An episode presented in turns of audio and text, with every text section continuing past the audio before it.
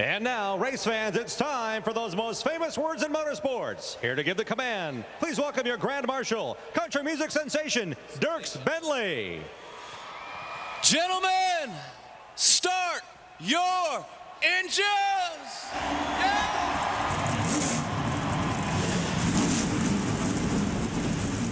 Welcome back. It is the Up to Speed podcast. Tyler Head and Dalton Mullinak's first show of 2024.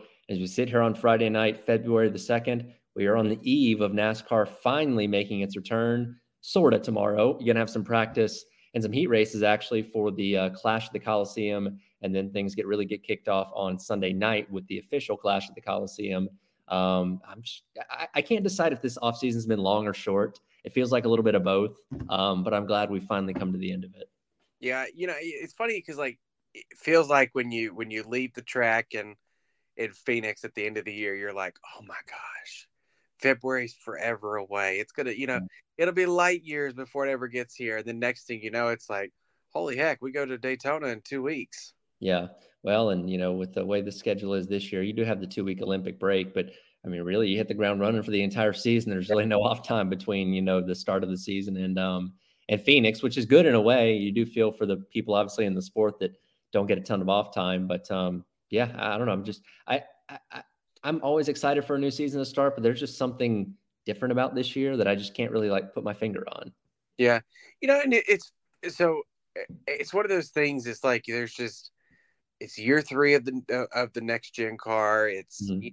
you're going to different venues this year. You're returning to venues for the second time, and um, there's just a lot of optimism within NASCAR right now. You know, and um, I, I think it's just one of those that I mean, I feel like I feel I feel the same I do every off season. Like usually, like with the calendar turns to January first, I'm like, okay, about six weeks to go. Yep. Um, and I, you know, it's just from there. It's like, like you said, it's it's all the way to to Phoenix in November.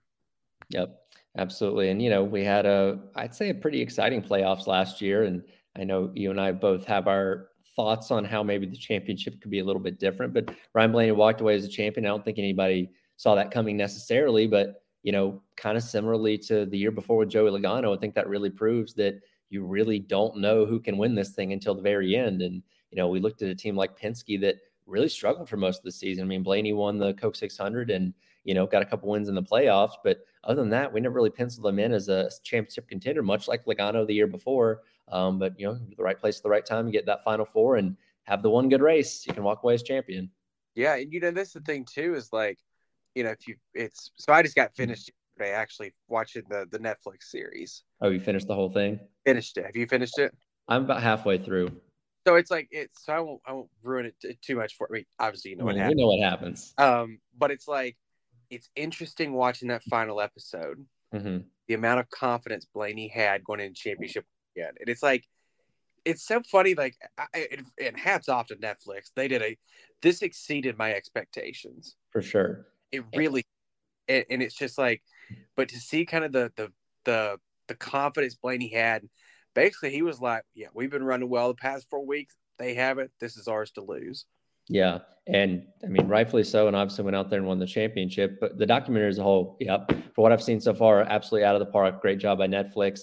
It um it it accomplished what I was hoping the race for the championship series on USA a couple years ago was going to accomplish, but it just does it much more seamlessly. Like I, I felt like the race for the championship was very forced in what they were trying to tell you. And one thing that like this is really weird, but it sticks out to me from that thing when they were kind of introducing you to drivers. Mamba Smith was talking about Ryan Blaney, and he said if if NASCAR has a version of a rock star, it's Ryan Blaney. And I was like, that's not true. Ryan Blaney doesn't have the crossover appeal of a, of a Chase Elliott or a Bubba Wallace or even yeah. a Kyle Larson. Like he's not very well known outside of NASCAR circles. Okay, he gets invited to the Star Wars premiere, but who gives a crap? You know what I mean? Like I felt like they were trying to tell us things that weren't true and that real NASCAR fans look at that and say, mm, what the heck? I mean, it ended up being okay overall, but this series really brings you into their lives, tells you the story of the drama of what's going on, but also, and I love Marty Smith. the the parts of Marty Smith where he's telling you what they're doing on the racetrack, and when he was describing how you race around Darlington and the Darlington Stripe, and the, these guys are maniacs, but they're good at what they do, and like that's what people being introduced to the sport need to know because people go into it like, oh, it's guys driving around in circles, who cares? And it's like, oh man, that is dangerous, and that does look really hard. Oh my God, look at the things they're doing out on the track. Like, if this is going to accomplish what Drive to Survive did for Formula One, then that's the kind of stories we need to be telling. Yeah, and one of the you know, look, we're both diehard fans. We we follow the sport religiously, so you know, it, one of the things I was reminded of though is just crazy these dudes are. Mm-hmm. You know, I think you forget, and again, um, and that is just again, I love Marty Smith too, and I think he just he has a way with words and you know, just it was really just got me hyped up and right. But it but it was it's just like you you get to see everything. I mean, I don't know what episode it was, but at one point in time, Denny Hamlin, who was a major focus of it, um, I don't I, I don't know who I thought they were going to focus on, but it wasn't him. I didn't mm-hmm. have him. Um, I see Denny Hamlin completely differently now. For sure. Like, I'm just like, wait, hold on, you know, and it's like um, I don't know. They did an exceptional job, and um, it, it, really, really was well done. Yeah, absolutely. And you know, I don't know if you. I know this was kind of before you really got into it, but there used to be a show about 20 years ago called NASCAR NASCAR Drivers 360. It was on FX, um, 2004, 2005. You can find old videos on YouTube. Um, but it kind of it really leaned more into the like off the track lifestyle of the drivers and like you know didn't eh, focus as much on the drama and the races and stuff like that. But what i liked about that show with focusing on what they do outside of the track is what netflix did a good job of as well as really focusing on the story being told over the 10 weeks of the playoffs. And like again you know you can love or hate the playoffs but when you're talking about compelling television the cuts the eliminations the drama it's perfect for something like this yeah, well, and that was uh, go like when they first announced they were going to do this, and they only said, "Well, we're only going to follow them for the final ten races." I'm like, this is stupid. Right. You don't get the full, you know, schedule, the drama, blah blah blah.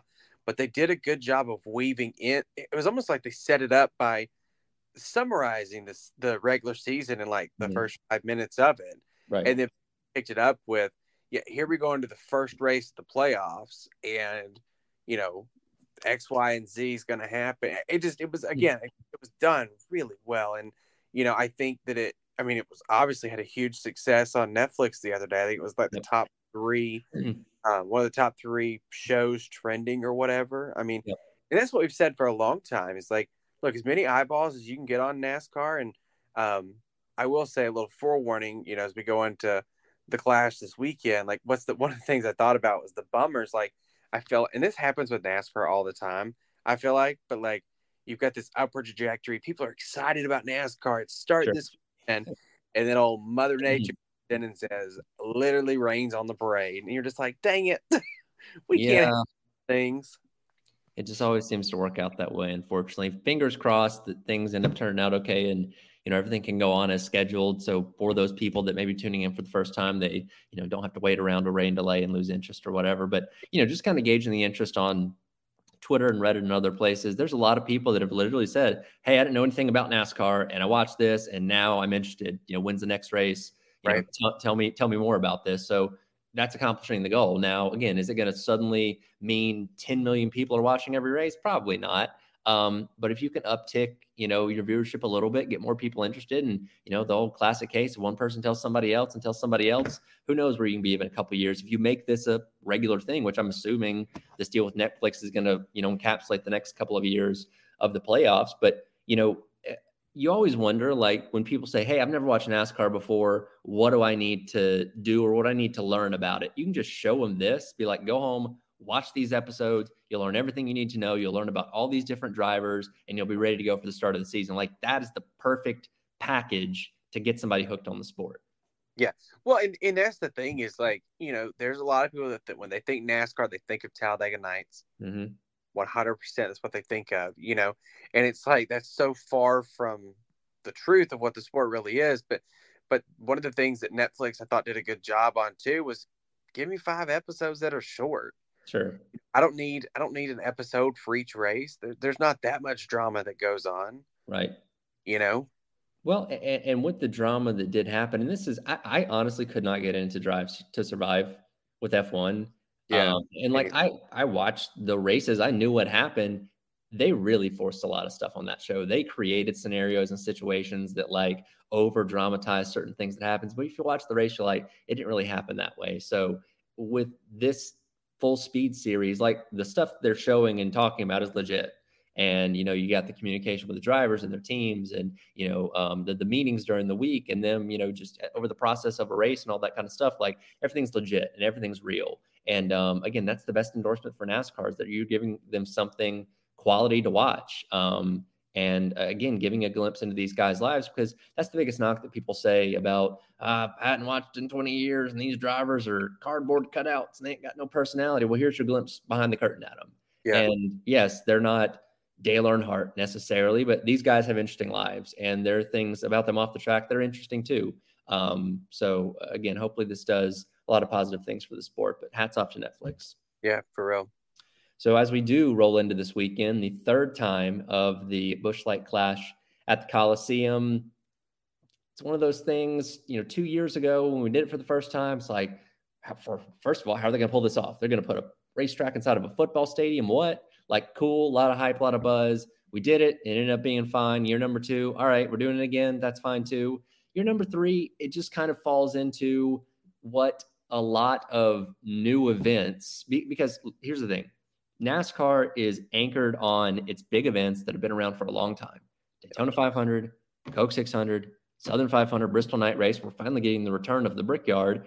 When you introduce these new things like like a Bristol Dirt, um, like the Chicago Street Race, they eventually run their course where they just feel like another race. They're never going to appeal to that upper echelon of crown jewels within the sport, and you have to understand that going in. So year three of the Clash of the Coliseum, and we saw the crowd was a little bit lighter last year than it was the year before, and I would expect maybe even a little bit lighter this year. Like it just feels like another race at this point in time, and the possibility that you showed with putting a racetrack inside of a place that didn't have a racetrack beforehand opens your door to so many other opportunities.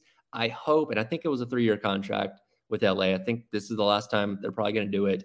I really hope they explore other avenues going forward because this can take you in a lot of different places.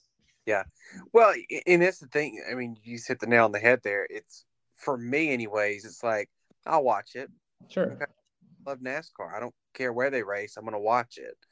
Mm-hmm. Um, but at the same point, I'm not, I'm no, nowhere near excited. And, and that's the thing, too. I think that, you know, a lot of NASCAR fans like that watch every week kind of forget to, this is not meant for us. It's not you know, this is an exhibition for, you know, Susie Q that lives in Los Angeles. Her and her boyfriend go to the race, and now they're NASCAR fans. You, you know, me, you tell me we don't need a Machine Gun Kelly uh, concert in the middle of every race. Probably not. Probably not. You know what? Next month or later this month, I guess I should say, when I take my 82 year old grandfather to the Atlanta race, I don't think Machine Gun Kelly really moves the needle for him. Does he know who Machine Gun Kelly is? Probably not. I would hope not. But but that's the thing is you know and and I think you wear it. I mean like th- there was I was so against the Chicago street course. Right. It was uber successful. You sure. know, say what you want to.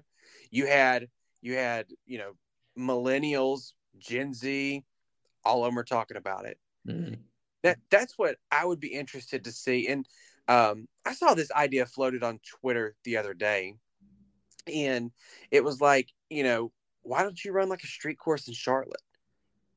You know, that so you're you're right at home. Yep. Right in your back because that's like I mentioned the the weather. The, the weather sucks this weekend. You know, Saturday mm-hmm. we should be okay. You know, we may see a few showers late. Right. Sunday probably gonna be a washout. Monday's to be a washout. I mean, like this is. I, I saw this little note at work today. Yeah, this is going to be the wettest seven day stretch in nearly 15 years. And it's like it just happens to be the weekend that NASCAR's there. Never fails, you know? man. Never and fails. and I just I feel bad for the teams, the crew members, everybody who drove mm. three thousand miles out there. Right.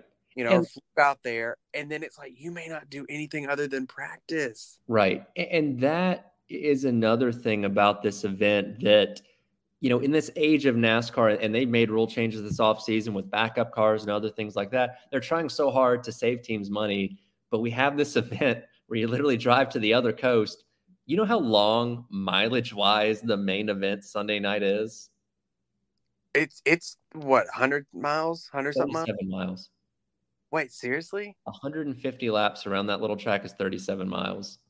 Oh my gosh. And and, and then there, there are going to be teams that go out there and don't make the the yeah. feature. They're going to get eliminated on Saturday night and have to pack up and you know drive back across the country. So like again, I understand you're trying to get to people that don't otherwise watch NASCAR races. And look, I've seen the feedback. There's been a lot of people said, "Hey, I didn't know anything about it. I went and watched. Now I'm watching every single week." That that's fantastic, and hopefully yeah. you continue to do that. Um, you know, however long you keep going out there. But uh, I do find it a little bit hypocritical. Like, guys, we don't want you to spend any more money, but go run 40 miles on the other side of the country, uh, you know, in this exhibition race. Yeah. Yeah. And, and that's the thing is like, again, like, you know, I'm not saying that they need to uh, abandon the clash. I mean, there, there's the people that say that they should just abandon the clash completely. I'm not quite there.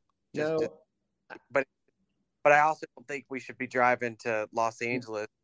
And it, it just, I guess I'm just pessimistic now because of the weather. Like, sure, you know, sure. I do job. Yeah. I've been looking at it. I tweeted out some stuff earlier today, and it's just like, it's just a bummer because, yeah. like, at the end of the day, like, I wish we could be sunny and 75 and everybody right. loves, you know, if the race goes well and everybody's talking about it. But that's just, I mean, not only is it going to be raining, it, there's a chance for this to be like catastrophic flooding. Yeah, and dangerous. And, it's dangerous at this point. Right. And then you're talking about pushing it later into the week, and obviously teams got to get back to Charlotte because they got to get stuff ready for Daytona a week later. Like there's a lot of logistics that can go very sideways with this. And I'm I'm I'm traditional on some things. I'm open minded on other things. Like I loved the Clash being at Daytona.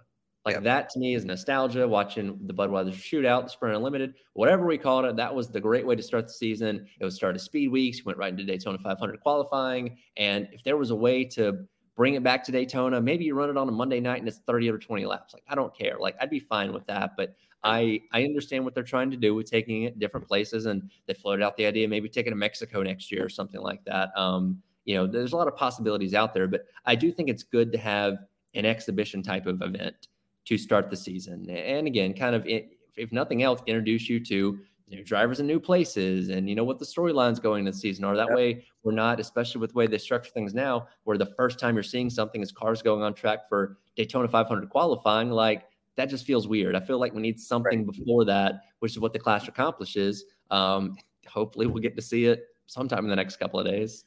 Yeah, I mean, and hopefully, I mean, and, and I hope that the forecast completely bust, and and yeah, we're here next week talking about an amazing Sunday night of racing. You know, just we'll and, see. That's yeah. the thing. You're out there, and and they could run in rain tires. They can. That that is a possibility. Um, now they won't run a torrential downpour. They learned their lesson at COTA a couple years back on yeah. that one. But yeah, if it stops raining, then theoretically they could um, race in wet conditions. But we'll see what they decide to do. And, and you know, NASCAR is obviously trying to satisfy the Southern California market, which is important. There's race fans there. And from what I've read about Auto Club Speedway, if short track happens, it's going to be a while. Like, I don't think we're going to be there in 2025, maybe not even 2026. So I understand NASCAR trying to find something in that area. Um, again, I don't know if you if you don't run at the Coliseum, I don't know what else you can do. I mean, I think Irwindale is still in operation, but it's not big enough to hold, you know, a full fledged Cup race or anything like that. Right. So um, I'm I'm not sure what the powers that be are going to do after this year. Yeah, it's hard. I mean, it's a hard decision. It's hard yeah, decision.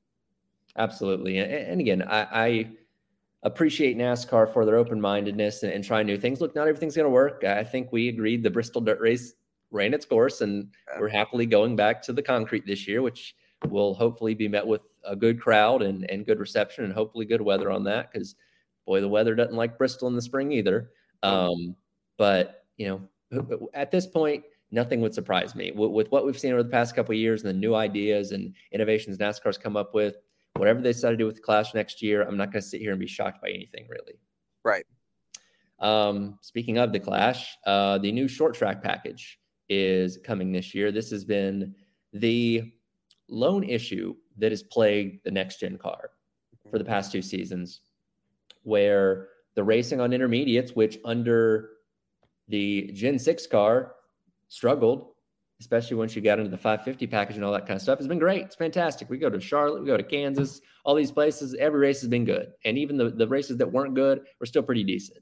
Um, but when we go to Martinsville, when we go to Phoenix, when we go to Sonoma, when we go to Watkins Glen, like you just get to the point where you're just not excited about it because it's like, I know what I'm about to see. Now, I will say at the end of last season, like Martinsville, they did some things with the tires that made it a little bit better.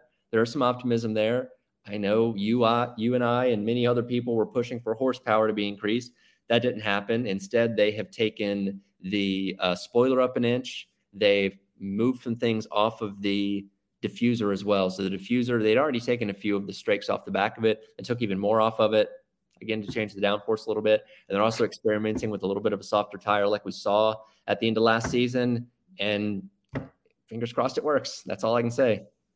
Yeah. And look, I, you know, I'm glad they're trying something, you know, but it's just, again, me, you, drivers, owners, everybody else is just like, give us some horsepower. Yeah. And um, that's clearly not in the fold right now. Will it be? You know, if, if this if this short track package doesn't work like they wanted to, maybe. I mean, that's but that's like in like the ultimate last resort for them. Probably so. And I know O'Donnell even alluded to it, you know, in the state of the sport at Phoenix, that when he was asked about it, saying, Hey, that's on the table, but like you said, I think it's a last ditch effort. Like, hey, we've literally tried everything. Nothing else is working. We'll bite the bullet. We'll give in and we'll see what happens. Um, and and as, as time has gone on, you know, they, they told us so long ago that, oh, it would take a year to get the parts and pieces to make this happen. But a lot of people have come forward, smart people within the within the sport, like, now we could like do it tomorrow. It'd yeah. be fine. So it's yeah. like, hmm, okay. And, and for me, that's the most frustrating thing because um Denny Hamlin's podcast, you know, he he talked about the cost of being an owner, and and that mm came out one week about you know, is it going to cost you more to make the a higher horsepower engine? He's like, no, the engine bill is not going to change. Right. Yeah, and that's frustrating as well because again, you know, NASCAR tells us, hey, we're doing this saving money. We're trying to save money. It's like you're spending the same amount. You're, you're right. literally building the same type of engine that yeah. you know you were building ten years ago. You just aren't getting as much power out of it because of the tapered spacer. Um, and, and, it's really interesting. So NASCAR this weekend as well is supposed to debut the electric vehicle that got leaked last year. That you know somebody probably got in a lot of trouble over. Um, it's going to make its debut just kind of like as a promotional thing. But I thought it was interesting when they announced this. You know, they were very clear that there are no plans to jump into the EV thing, you know, for like replacing the Xfinity series, anything like that. It's kind of like setting up like, hey, if Detroit ever goes full electric or hydrogen or whatever it may be, we're going to be ready for it. But we're committed to running internal combustion engines for the foreseeable future. So that to me is very interesting because I think we all looked at, you know, like a hybrid aspect maybe coming in a couple years with a new engine that maybe could play with some horsepower, but it seems like that's probably a long way off. So we're still yeah. working with what we've been working with for so long, which again, if you want to change something, you have the opportunity to do it. Um, we'll see what these changes to short track package do this year, though. Yeah, and that's the thing is, it's no matter what happens this weekend, you, you can't take anything from it. Yeah. Um, and it'll be a few weeks before we can, you know, see it on in action on track. But, um, you know, it, it just maybe it's better. Maybe the, maybe they figured out something with, like you said, the new the the changes you told us about, and then um, you know we'll see if if what needs to happen going forward. Yeah, and you know I'm just kind of looking at the schedule here. You go to um, Phoenix early in the season, and and again Phoenix, even though it's a championship race, I don't know if you can glean a ton from that with the short track package because Phoenix doesn't always produce the greatest racing anyway. Bristol's not going to run the updated package. They're going to run the same thing they've run the past couple of years. So I guess, and this is a new thing we're going to have to get used to on the schedule. Richmond on Easter Sunday, I guess, will be like the first true time we get to see this in action. Um, that'll be at night too, so I don't know how that's going to affect it. But um, then you get Martinsville the next week after that. So those should be two pretty good litmus tests on, um, you know, if anything's really changed with this or not. Yeah, and then then you go from there. Yeah. Um, yeah. And we'll see what it does on road courses as well. But uh, again, it's just, it's frustrating that we've had to go through two years of this where it's like, man, the one thing that wasn't good has now become good. And the two things that were great have now become meh. And fingers crossed it changes this year. Yeah. Um, one other pretty significant thing that happened over the course of the offseason, we knew this was coming very soon, but the new media rights deal for 2025 and beyond did get signed. You still have Fox and NBC Sports on the respective beginning and end of the season. But the new quirk here is NASCAR getting in on streaming. Prime Video going to be showing five races over the course, of the summer. You're also going to have a couple races on TNT as well. So, all in all, you're basically splitting up the coverage of these races across four different types of networks. And then again, one of them being Amazon Prime, which is exclusively streaming. Um, I, you know, this is gonna be one of those things. Like obviously, streaming is the the way of the future when it comes to comes to television and stuff like that. I just I, I'm afraid of taking races off of regular television for a couple weeks and maybe losing a lot of casual interest when it comes back on regular TV after a month or so. Yeah, you know, it's funny. I was, I was reading an article a few months ago um, about um, streaming, and and a lot of people said it's the way of the future. It's the way of the future. But there's some people that think that I don't know. It's goes the, the pendulum is going to swing back to cable at some point in time, and I don't know. I don't know. Um, but it's but you know what's interesting with NASCAR is a lot of their fan base is older. Okay. Right. And, you know, they're trying to get in with that young crowd. And Gen Z, millennials, they're the ones that are on streaming devices. So like um, you know, when we go to Prime Video next year, no issue for me. I know how to do it. Right. Again, bring back to my 82 year old grandfather. He's not going to know how to get Amazon Prime on his t- eh, Prime Video to put on his TV. Right. You know, so it's um, so I, I get it, and and it seems like from you know outside looking in, NASCAR got a really good deal.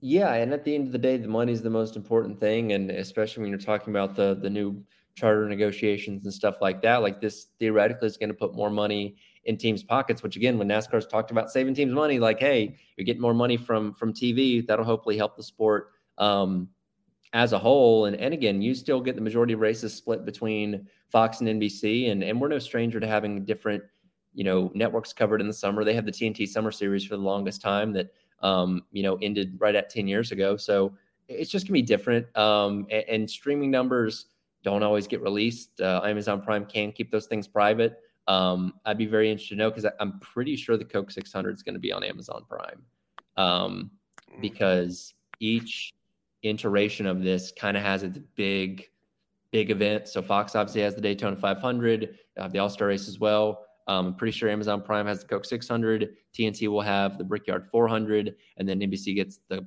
Southern 500 in the playoffs and all that kind of stuff. Um, so I'd be very interested to see how a crown jewel event does on streaming only. Yeah, yeah. I mean that, and then you factor in that, you know, the Xfinity series is going to be on the CW. You know, one of the first things that came to my mind was how many different announcers are we going to have?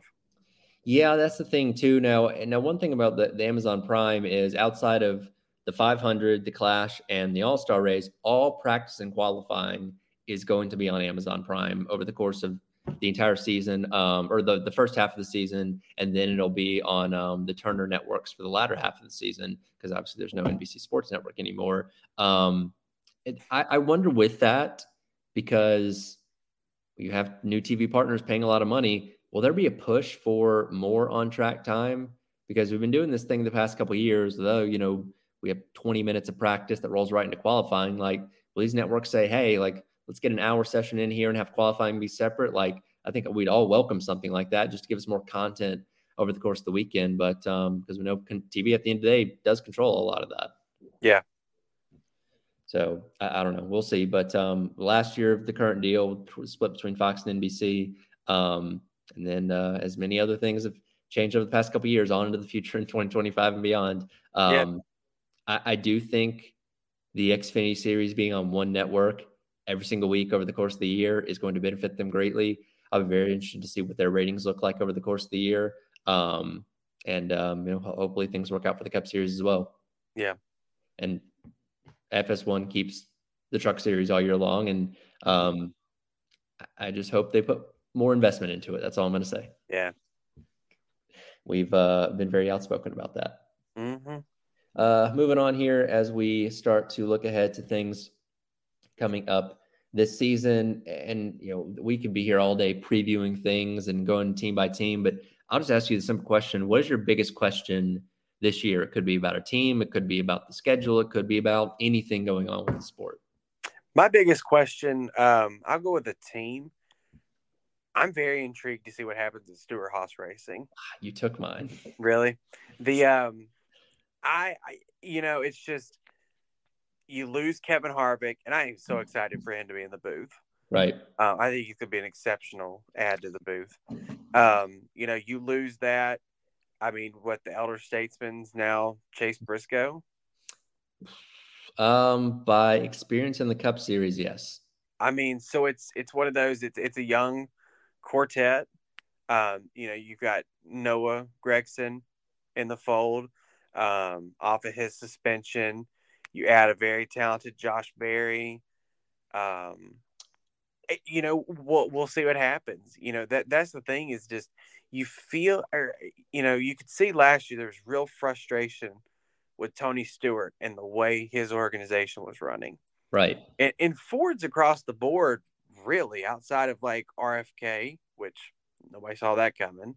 Um, you know, was kind of um, kind of a question mark. Yeah, they won the they won the championship in all three series and all that fun stuff. But um, you know, it's just it'll be interesting to see what if Stewart Haas has a bounce back this year. Um, I think they've got the drivers capable of sure. winning.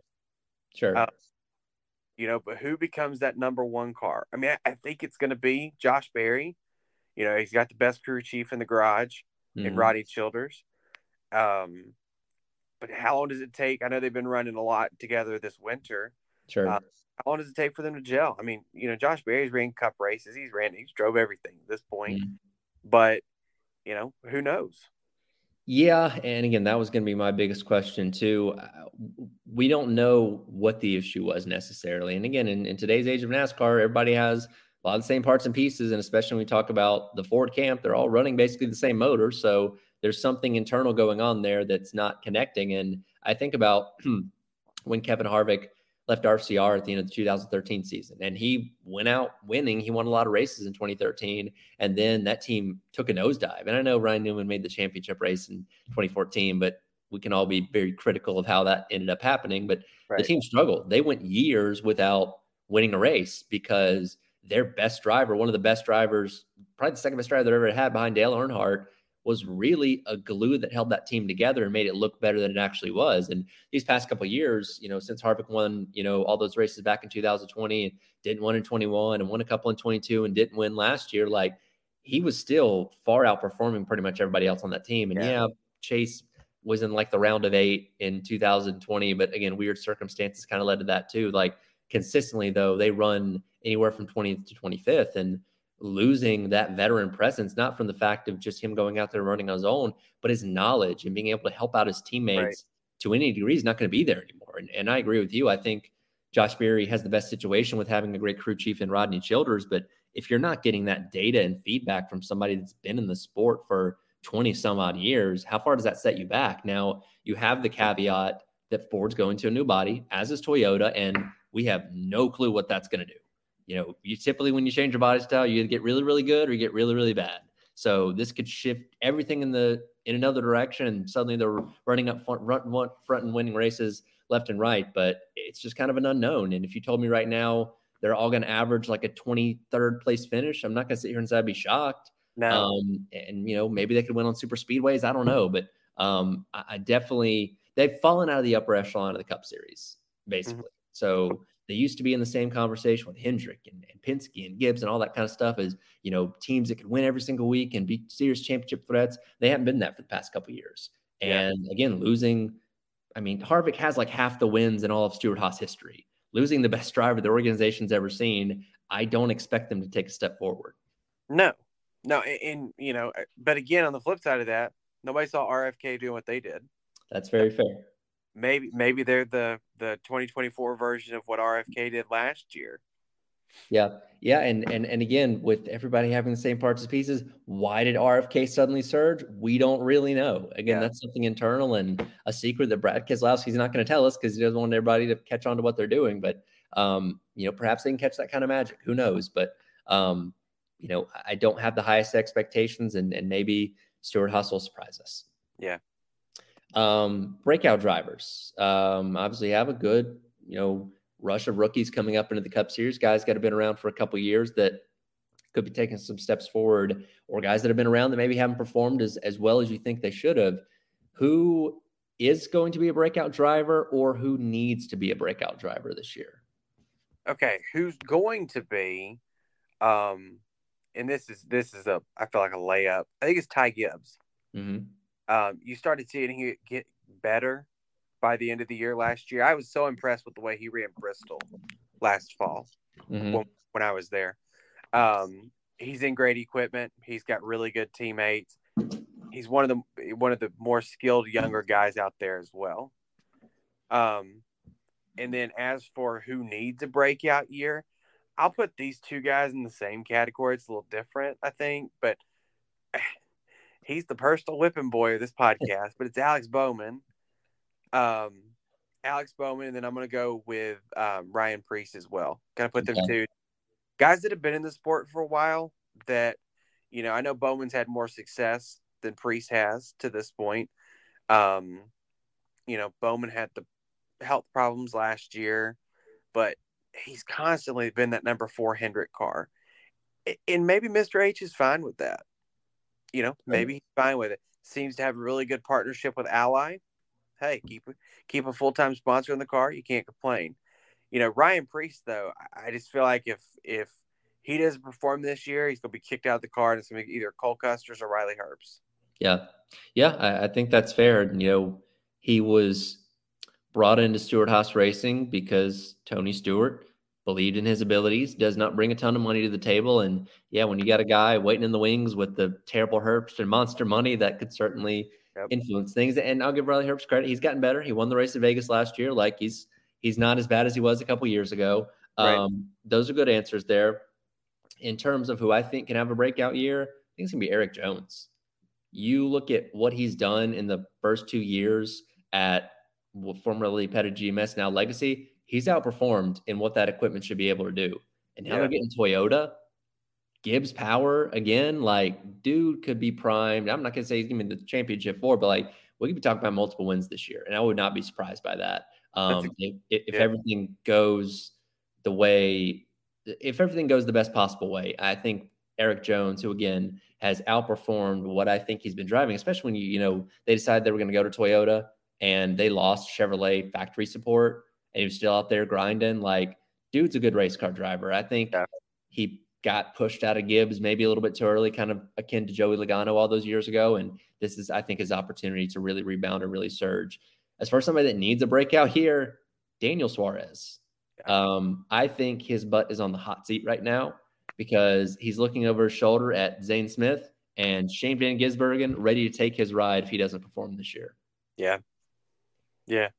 And, you know, he was the original driver for Trackhouse. You know, he has the connection with Pitbull. Like he's the one that really helped start this team and it is a reason why they got off the ground. But Ross Chastain has far passed him by. And yes, he had the great win at Sonoma a couple years ago, but did virtually all of nothing this past season. While Ross Chastain went out there and won a couple more races and ended the season in victory lane. And I think he's primed for another great season this year. And Daniel Suarez, you got to step it up, bud, because you got two highly talented drivers behind you that again, and I don't know, I don't know, I don't know how Trackhouse is going to juggle all this unless they go out and buy more charters. Um, but you got two very capable guys that could take your ride in 2025 if you're not careful. Yeah. yeah. So um, we'll see what uh, what Daniel Suarez can do in 2025. Um, now we get to the point of the video where we make our very far off prediction as we sit here February 2nd. So we are what nine months away from the championship. Mm-hmm. Um, do, do, you remember how many we got right last year, each one of us? Oh, we didn't pick any of the champions, right? Okay. So we we usually pick the champions, but also this year want to pick, at least for the Cup Series, who our championship four are going to be. So, and I'm going to write this down so make sure that we remember it.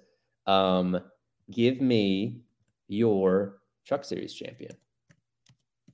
Um, if I'm being a thousand percent honest, I don't even really know who's in the Truck Series. I, I just, I, I after last year, I got so checked out with the Truck Series. Yeah. Um, I, this is just because I know he's running trucks. I'll go Ben Rhodes. That's just I, I that's a, I know it's a, a, a, a gimme pick, but sure. I really don't know who.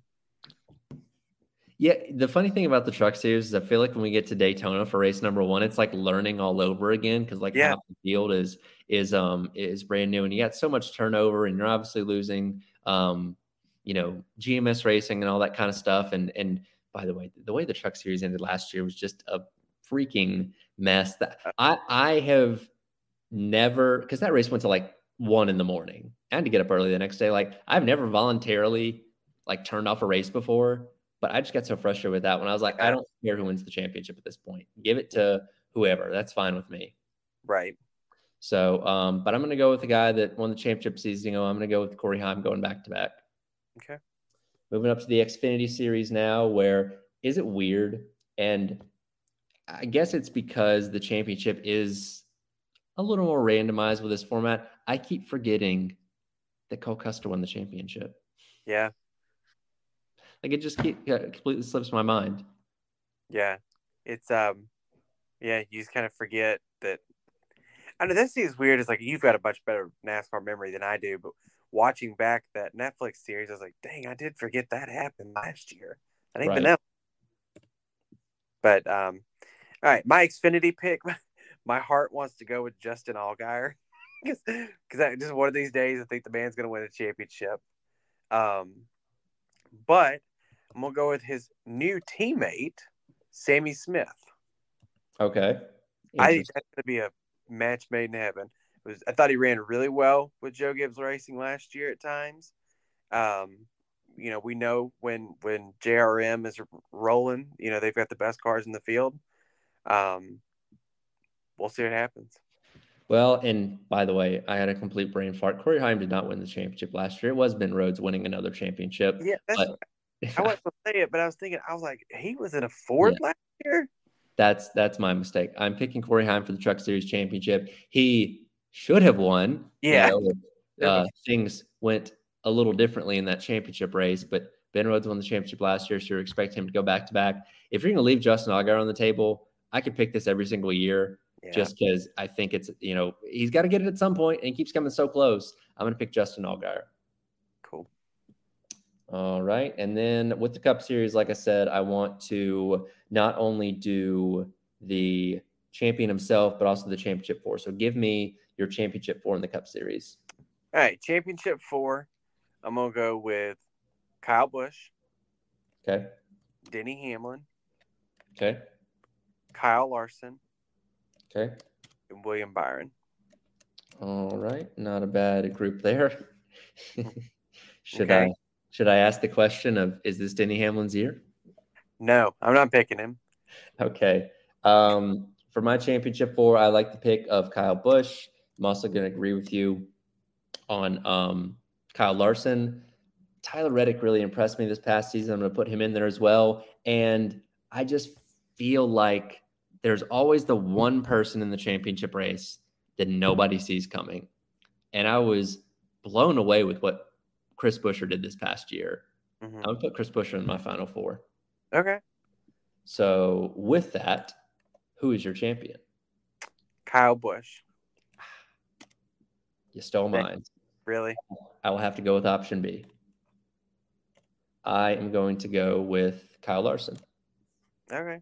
I do think I got a weird vibe this year around Kyle Busch. Like I just think he's primed for a breakout, like not a breakout year, just like a monster year because it looked like he was going to do that this yeah. past year with winning at, at Auto Club in week number two and getting three wins the first half of the season. We're like, oh my God, like this dude is destined for that third championship. And obviously didn't happen, but I don't know, just so, something about it. I have a good feeling yeah. about him. Well, and one of the things too, and, and I don't know how much it actually weighed on him, but you know, he wins the two early races in the year, and then you know, you talk about him potentially selling KBM, and that came out of left field, but obviously negotiations were long going. I wonder if that was some kind of a distraction for him last year, potentially. Um, it's possible. Um, it definitely, you know, was something that he talked about wanting to keep for a very long time until Brexton came up, and um, when he sold it to Spire, that was surprising. Talk about all the changes going on in the Truck Series. Um, it's possible, um, and not having to deal with that, that takes something off of his plate. We'll see how much it helps him on the um, on the on the Cup Series side. So we'll see. Yeah. Um, yeah, I'm gonna go with Kyle Larson. Just, I mean, he's perennially always in the mix there, and we'll see. Hopefully, Hendrick has the has the good speed again, and Chevy doesn't fall light years behind with having an older body style. Yeah. Um, with that, we move on to our picks for the Clash this upcoming weekend. Hopefully, it runs this weekend. Um, obviously, Joe Logano wins in year number one. Martin Truex Jr. wins in year number two. Again, this race, there's there's really no trends to it because it's so different than any other short track race. So you can't say, oh, well, this guy's good here and good there. That means it's going to be good at the Clash. Like it's just kind of its own unique thing. Yeah. One of the guys you mentioned in your final four, I'm actually going to pick to win. Okay. Um, Tyler Reddick. Okay. Yeah, I, I, think he's in. I think he's in for a big year. I'm going to go with the guy that we both had in our final four. I think Kyle Busch gets the year started off with a win in the Clash at the Coliseum.